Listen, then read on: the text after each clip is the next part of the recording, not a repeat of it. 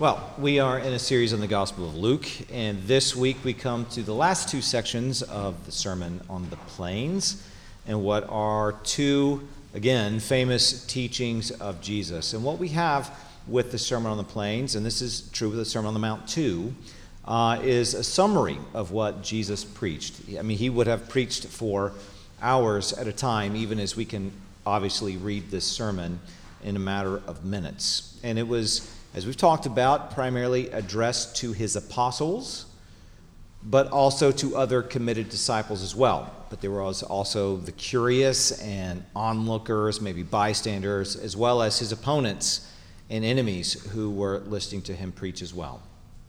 Also, keep in mind that to really rightly understand this sermon, we, you have to see it as a complete literary unit. This is why I keep going back to things that were said previous to it. There's a certain sense in which every sermon, if we're breaking these things down, is a little bit artificial because we're taking it phrase by phrase almost, but it's intended to be read really as one kind of continuous thought that builds on each other. It's why I'm going to be in real danger of mixing metaphors today because uh, uh, Jesus uses a lot of metaphors. But Luke wants us to read it not only as a unit, but in light of his whole gospel. He assumes everything that has come before, and really, in many ways, he assumes what's coming later too. And he assumes you will have read the gospel multiple times. And in turn, he assumes that you will take this gospel and put it in conversation with all of Scripture, which is what I'm trying to do as well. Well, with that said, let's pick it up with chapter 6, verse 43. This is Jesus again speaking. For no good tree bears bad fruit, nor again does a bad tree bear good fruit. For each tree is known by its own fruit. For figs are not gathered from thorn bushes, nor are grapes picked from a bramble bush. The good person out of the good treasure of his heart produces good, and the evil person out of his evil treasure produces evil. For out of the abundance of the heart his mouth speaks. Why do you call me Lord, Lord, and not do what I tell you? Everyone who comes to me and hears my words and does them, I will show you what he is like. He is like a man building a house who dug deep and laid the foundation on the rock. And when a flood arose, the stream broke against that house and could not shake it because it had been well built. But the one who hears and does not do them is like a man who built a house on the ground without a foundation. When the stream broke against it, immediately it fell, and the ruin of that house was great. Well, this is the word of the Lord. Thanks be to Christ for it. Let's go to him in prayer. Lord, as we often confess, and as we will see today in this passage, uh, as well as others, the righteous are not righteous on their own. They are righteous because they are in union with you through Christ. It is like a vine and its branches. And so we ask that we would be that very thing together as your people, that as we read here, we would have eyes to see and ears to hear your voice, and in turn, feet that would follow you and do what you teach. And even further in that, that we would have eyes that make right and good judgments, not by our own hearts, but by yours. We pray all of this in Jesus' name. Amen. In verse 43, Jesus builds off the same idea uh, in the Sermon on the Mount. The Sermon on the Mount, Sermon on the Plains are very similar, even as there are uh, different accents there. He builds off the same idea in the Sermon on the Mount of where your treasure is, your heart will be also. And that teaching is at the center of his teaching on the eye that we talked about last week. Can a blind man lead a blind man, he writes or says? Will they not both fall into a pit? Why do you see the speck that is in your brother's eye, but do not see the log that is in your own eye? So if you uh, take that and put it in conversation with the Sermon on the Mount, where Jesus says, The eye is the lamp of the body. You can understand that what, what's at issue is the ability to make right evaluations and judgments in light of God and His Word, which is what God created humans to do. I mean, that's partly what it is to have dominion. So if a person's heart is not set on God, then his heart is bad and will in turn make bad judgments. Again, he will not see the world rightly, and his eye in turn will be dark. It's akin to what students find out uh, in math and logic. If your fundamental assumptions are wrong, uh, say you are off by one digit early in the math problem, everything that follows might have stellar logic, but in the end, your answer will be wrong. Doesn't close does not count. It's like basketball, right? It's either this or it's not. So to put it another way, if a compass doesn't point to true north, it doesn't assume true north, it doesn't matter how closely you follow the map. You will not end up in the right place because your fundamental assumptions are bad. So, if the eye is bad, you will not be able to see rightly to make good judgments. But as we saw last week, Jesus makes it clear that, that uh, spiritual blindness is such that those who are blind don't know that they're blind. That is, they think their compass works or they think they've got all their digits right. And so, in their spiritual blindness, remember, they have a log in their eye and they don't even realize they have a log in their eye. They self confidently lead other blind people into a pit alongside them. And as we discussed last week, by speaking in terms of leading, Jesus is alluding to the Pharisees and scribes. Eventually, he'll just call them straight out. But at this point, he's, he's just alluding to them and how they had taken on the mantle as the shepherds and guides of Israel, but by rejecting Jesus, they were leading, leading Israel into the pit alongside themselves.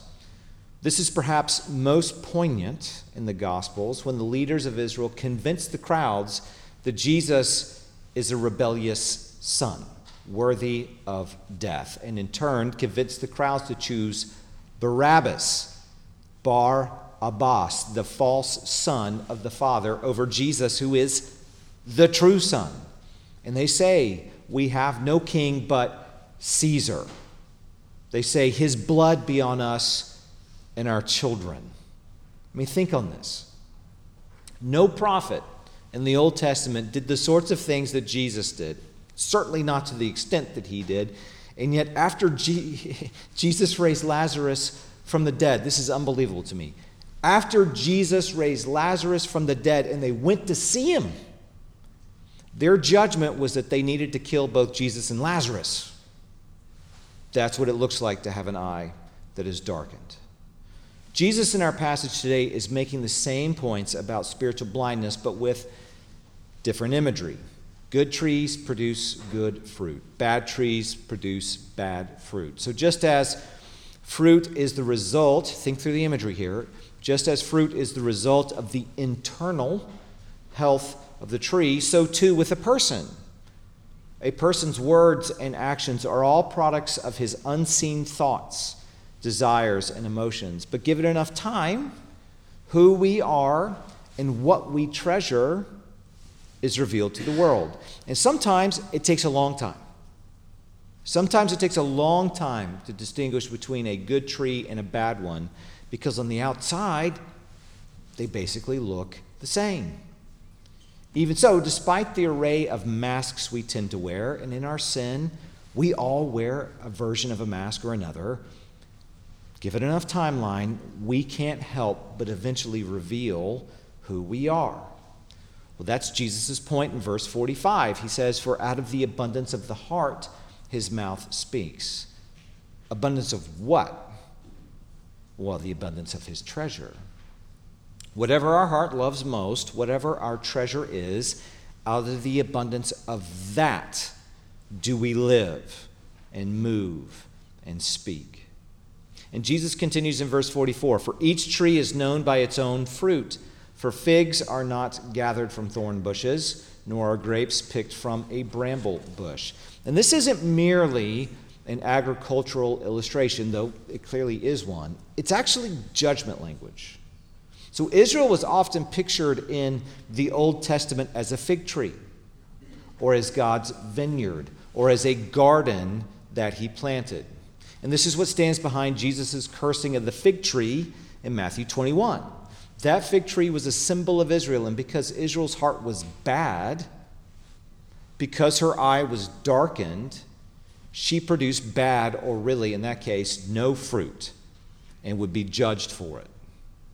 Or it's like his parable from Matthew 20 about a man who owned a vineyard complete with a wine press that was put under the stewardship of, of the man's servants who wound up mismanaging it and tried to steal the fruit for themselves. That vineyard was Israel, and the wicked servants were the leadership of Israel. And the winepress part is important. It's important because wine is often correlated with kingship, but also to maturity.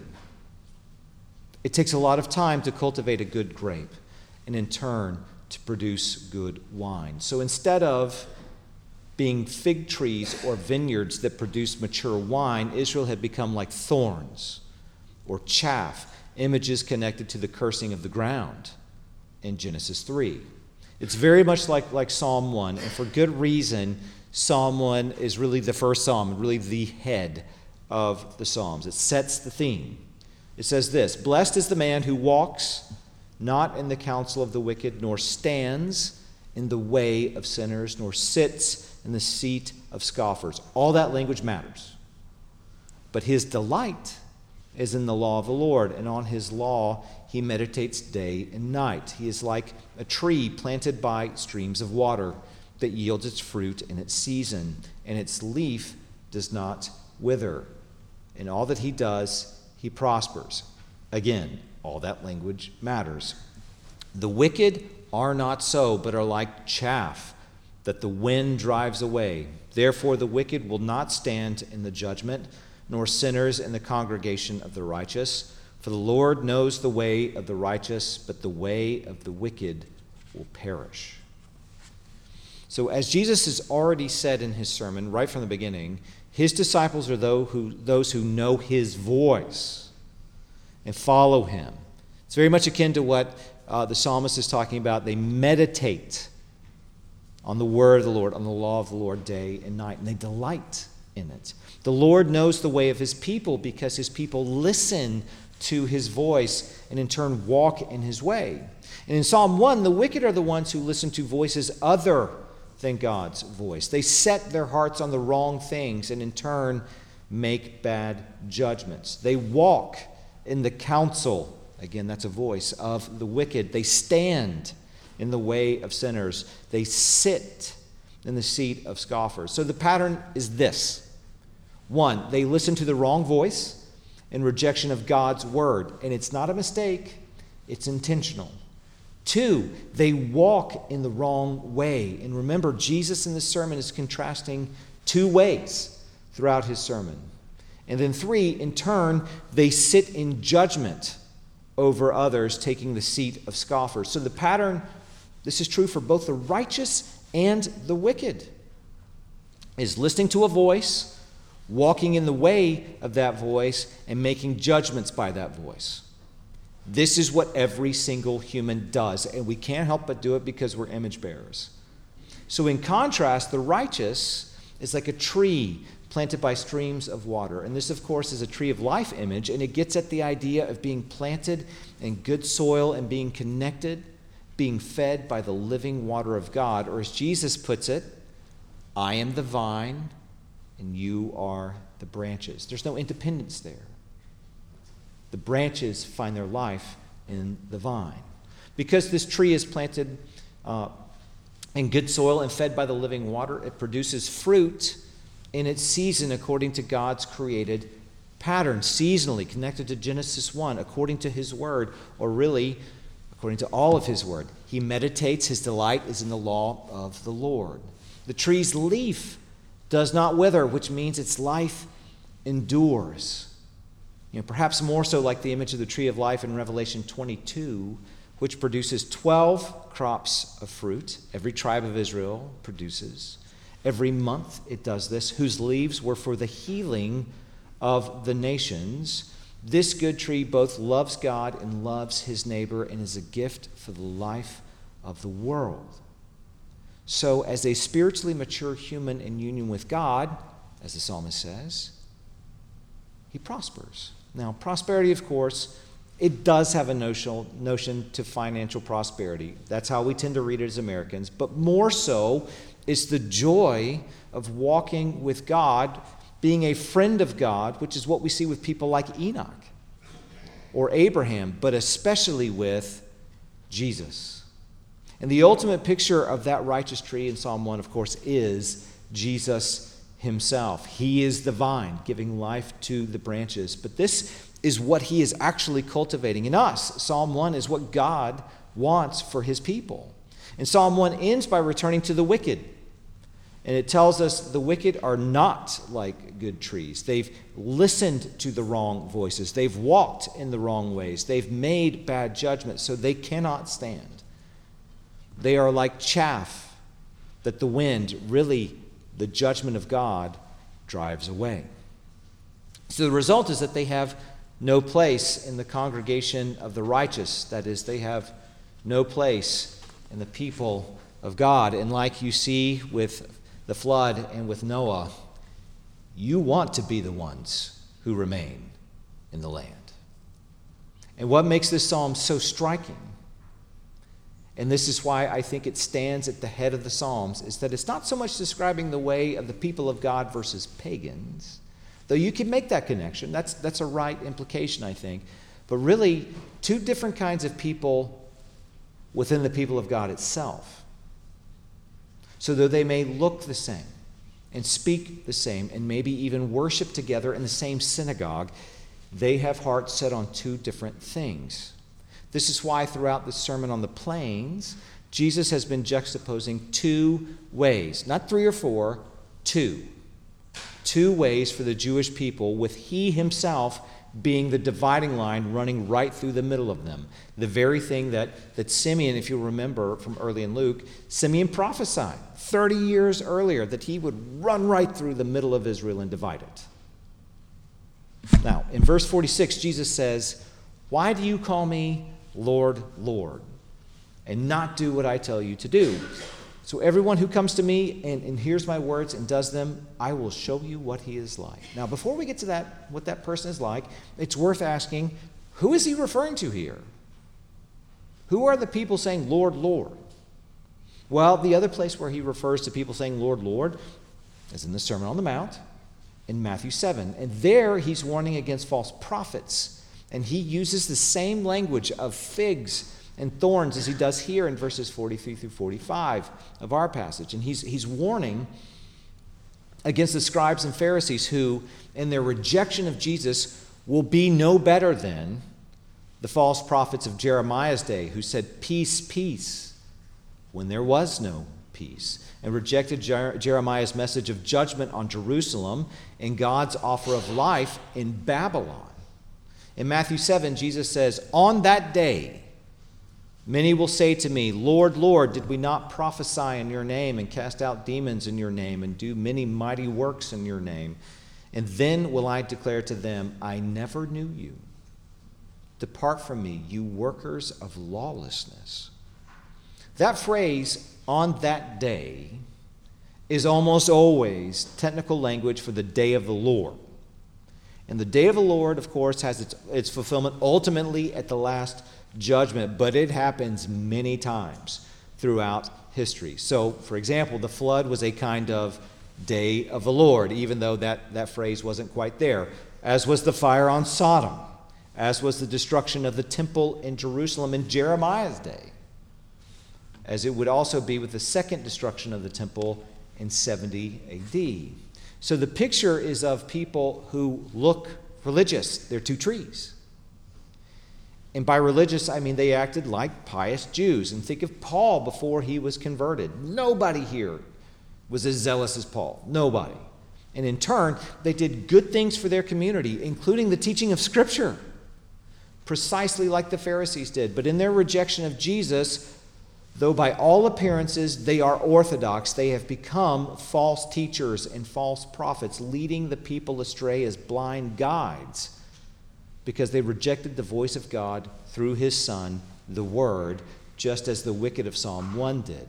For good reason, at his baptism and transfiguration, they said, This is my, God the Father says, This is my beloved Son. Listen to him. listen to him. And what will be shocking to them, the, the leadership of Israel here, is that the very one they rejected as a rebellious son of Israel will be the one who judges them. In turn, they will point to their resume of good things, maybe even their orthodoxy, much like Paul could do in Philippians 3. But it's not so called good works that saves a person. It's just not. It's life in the Son that produces actual fruit. So if you know the Son, then he will produce good fruit in you. He is the vine, you are the branches. And by way of knowing him, a person will be judged to be a good tree. Apart from the Son, a person will be judged by the fruit they produce all on their own. And because they do not have the Son in their spiritual blindness, they do not produce good fruit, though they think they do.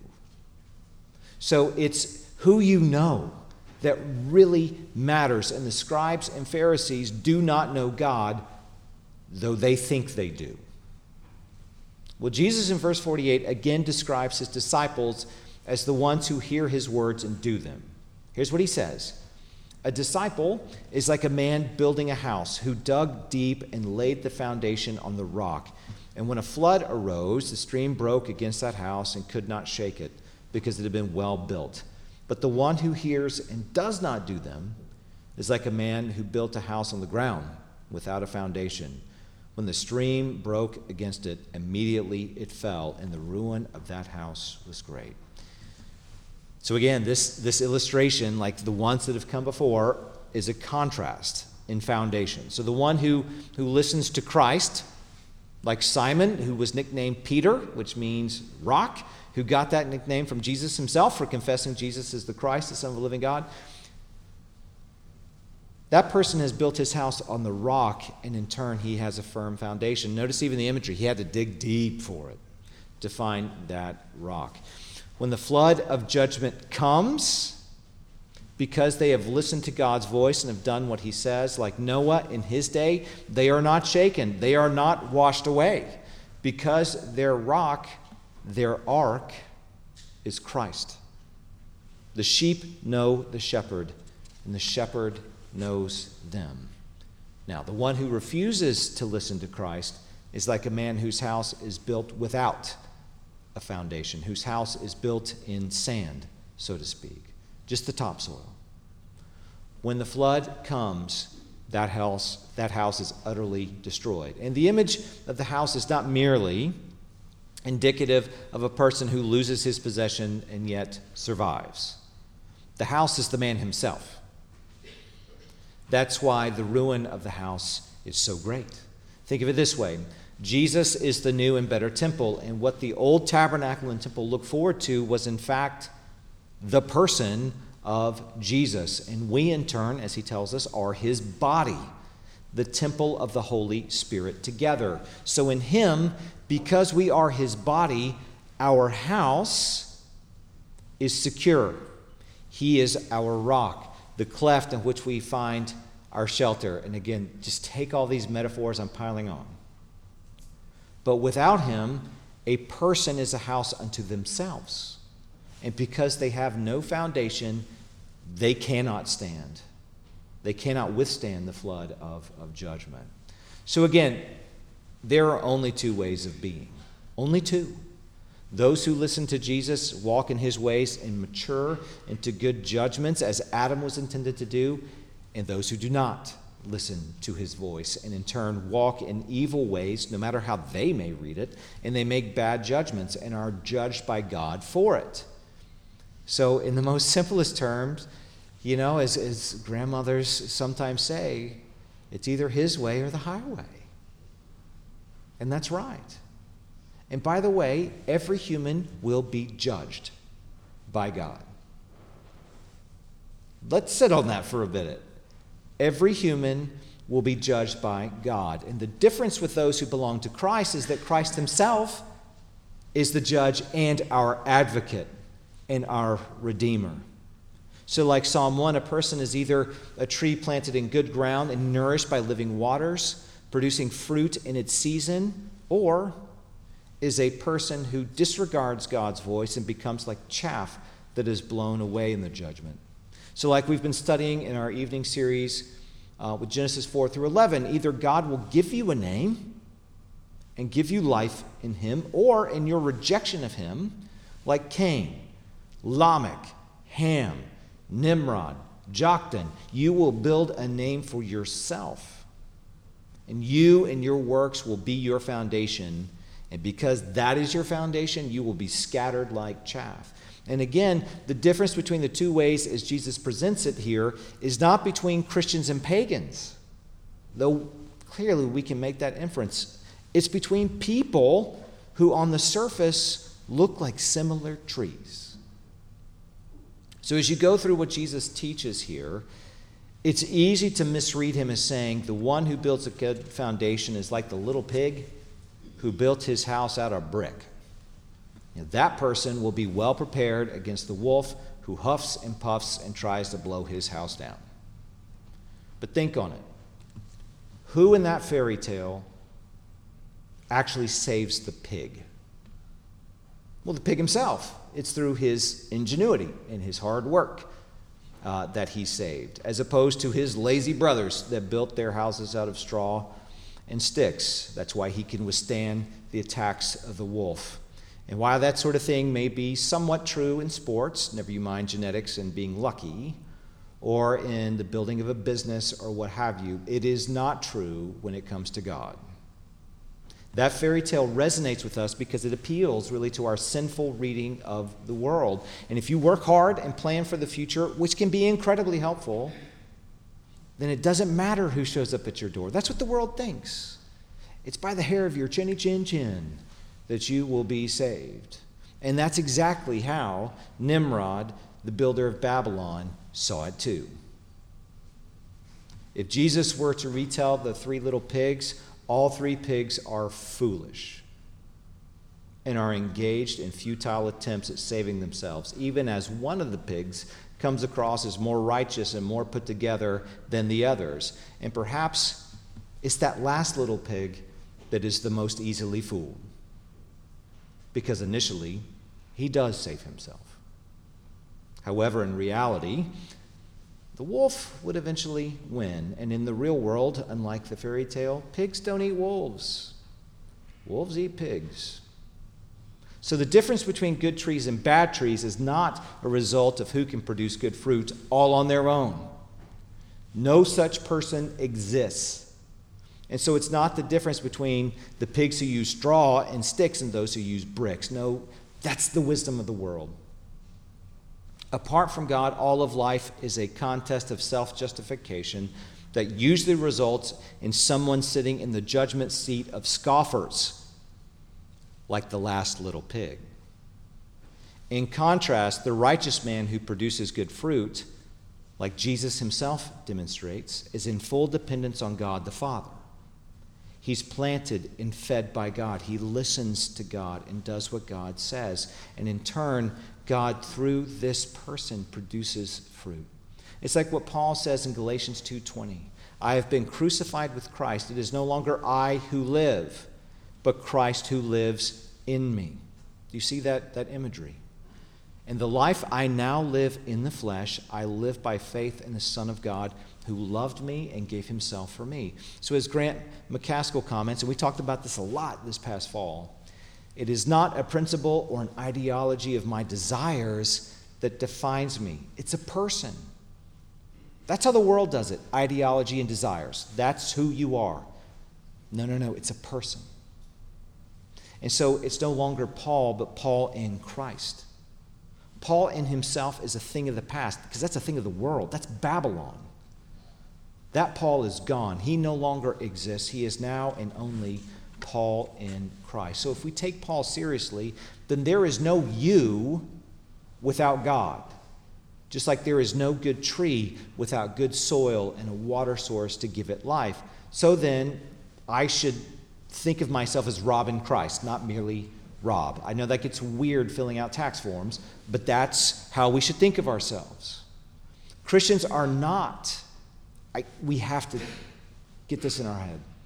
We are not independent moral agents. No, that's the way of death. No, Christians are trees planted in good soil, fed by the living waters, who produce good fruit through the work of the Spirit. So the issue is not so much good works, though there's something to that. It's who you know. And when the scribes and Pharisees rejected Jesus, they rejected God Himself. And it doesn't matter what sort of good things they did after that.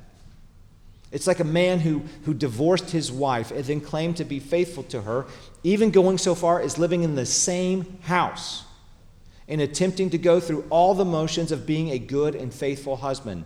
Don't ask that guy how his marriage is. He's a blind idiot posturing for his community. Ask the ex wife, she'll tell you the truth. You see, to be a Christian is to be a person united to Christ who lives in dependence on Him. It's to be given.